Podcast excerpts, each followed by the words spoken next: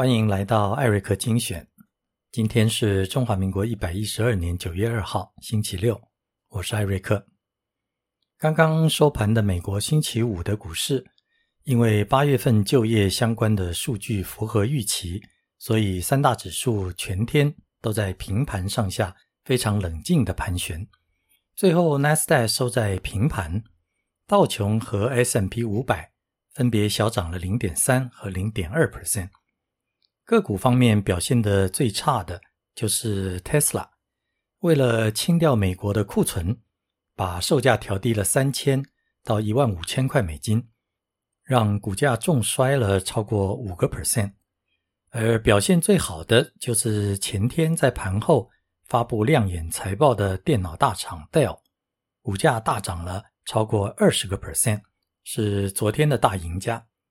再来看看欧洲的三大股市。昨天的表现跟美国也非常的相似，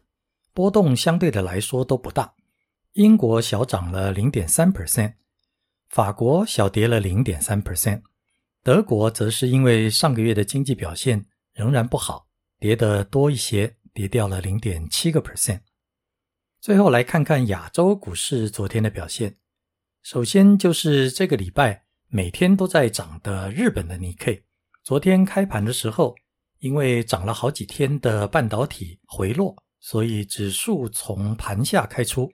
不过还好，后来航运以及五大商社的股价有很多都向上跳涨了超过两个 percent。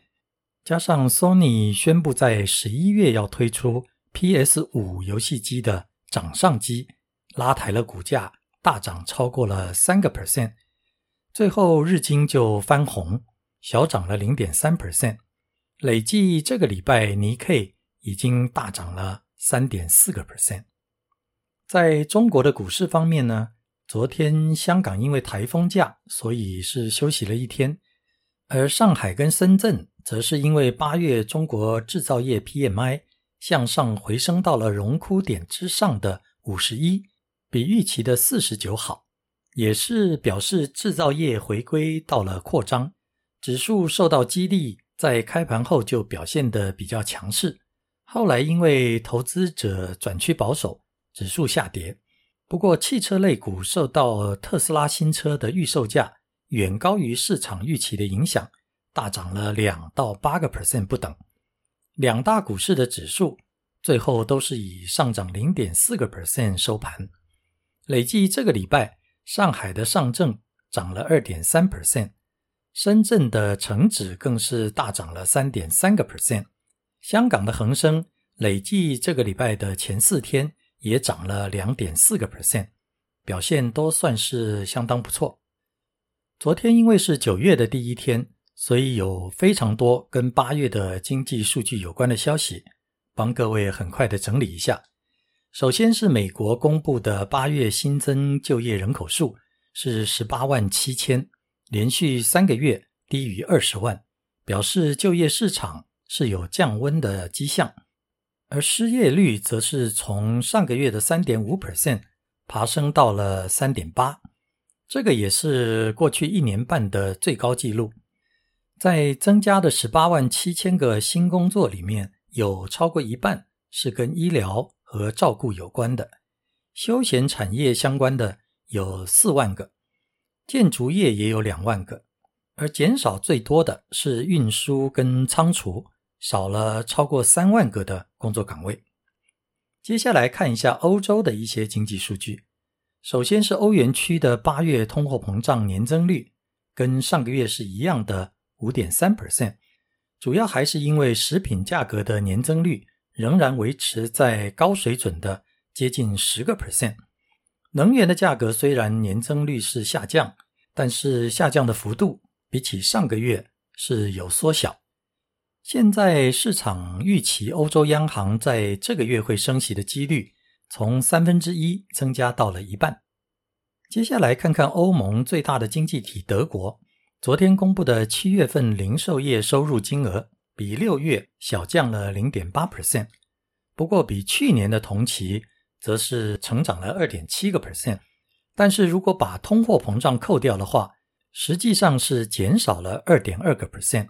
这个就是标准的赚了面子，失了里子。德国昨天也有公布八月的失业率，比上个月稍稍高了零点一个 percent，到达五点八个 percent。跟去年同期来比的话，则是上升了零点二个 percent。八月份的总失业人口数是两百七十万，比七月增加了将近八万，跟去年的八月比，则是增加了将近十五万人。主要的原因还是在疲软的经济。欧洲的第二大经济体法国，八月的消费者物价指数 CPI 年增率四点八个 percent，比预期的四点六要高，而环比上涨了一个 percent，也比七月的零点一要高了许多。主要是因为能源价格，尤其是电价跟汽油持续维持在高档所造成的。法国北边的比利时第二季的 GDP 只小涨了零点二个 percent，是整个 OECD 经济合作与发展组织三十八个会员国平均的一半。不过还是比德国的没有成长以及荷兰的负成长要好一点。再来就是奥地利七月份的生产者物价指数 PPI 出现了两年半来的首次下降。比去年同期降了一点三个 percent，主要的原因是能源的价格比去年同期大幅减少了七个 percent。这些数字都显示了通膨的压力在趋缓当中，属于好消息。不过，奥地利也有坏消息，就是今年上半年零售业倒闭的案件比去年同期大增了一百四十一个 percent，达到六千四百件。这个就是因为成本的上升所造成的经营上的压力的结果。在东欧的匈牙利，今年第二季的服务与贸易出口金额比去年同期成长了将近七个 percent，到达七十八亿欧元。减掉进口的五十一亿，让顺差的金额达到了二十七亿欧元，也比第一季多了三点五亿。顺差主要是来自运输服务以及观光服务业，各有九亿欧元。另外一个东欧国家捷克，七月的通货膨胀虽然下降了一 percent 到十点二，但是在欧盟里面仍然是高居第四名。前三名也都是东欧的国家，包括匈牙利的十七点五，斯洛伐克以及波兰的十点三。整个欧盟七月的通膨率。是六点一个 percent。信评机构惠誉昨天也发布了对中国的国家信用平等维持在 A plus，展望保持稳定。不过也同时把今年中国的 GDP 预测从五点六往下调到了四点八，认为北京设定的五 percent 的目标没有办法达成。惠誉在上个月把美国的平等从最高等级的 AAA 下调到了 AA Plus，因为美国政府处理庞大政府债务的能力让人怀疑。美国政府的债务占 GDP 的比重超过一百二十 percent，中国大陆的是五十四 percent。美国接下来还要面临两个问题，一个是因为疫情从二零二零年三月开始暂时停收的学生贷款利息。从昨天开始恢复了，数以千万计的美国学生要开始付三到七 percent 不等的贷款利息，平均一个月要付美金三百五十块，大约是一万一千块台币。美国总统拜登好几次尝试着要把学生贷款一笔勾销，不过都还没有成功。由于牵扯到的层面非常的广大，这个恢复缴交利息。对美国经济的影响还有待观察。另外一个就是美国股市的银行指数在八月下跌了八点八个 percent，表示从今年初以来的银行业面临的危机可能还会持续。昨天，美国的联邦贸易委员会也批准了今年稍早被驳回的制药大厂 Amgen 用两百七十八亿美金并购另外一家药厂。Horizon 的申请，不过有一个附带的条件，就是被并购的 Horizon 所生产的两种最畅销的药不可以用捆绑的方式跟其他的药品一起贩售。最后也是跟药品有关的新闻，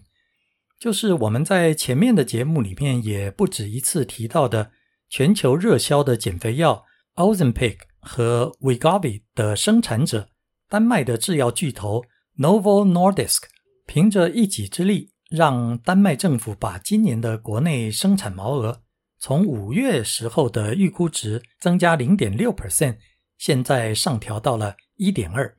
丹麦的经济部长说，如果拿掉制药业的话，丹麦今年整体产业的发展确实是在降温当中。Novo Nordisk 的股价过去一年大涨超过了七成，公司的市值昨天也曾经一度的超越奢侈品龙头。LVMH 站上了欧洲的第一名，真的是太厉害了。今天就聊到这儿，祝大家周末愉快，我们下个礼拜二见。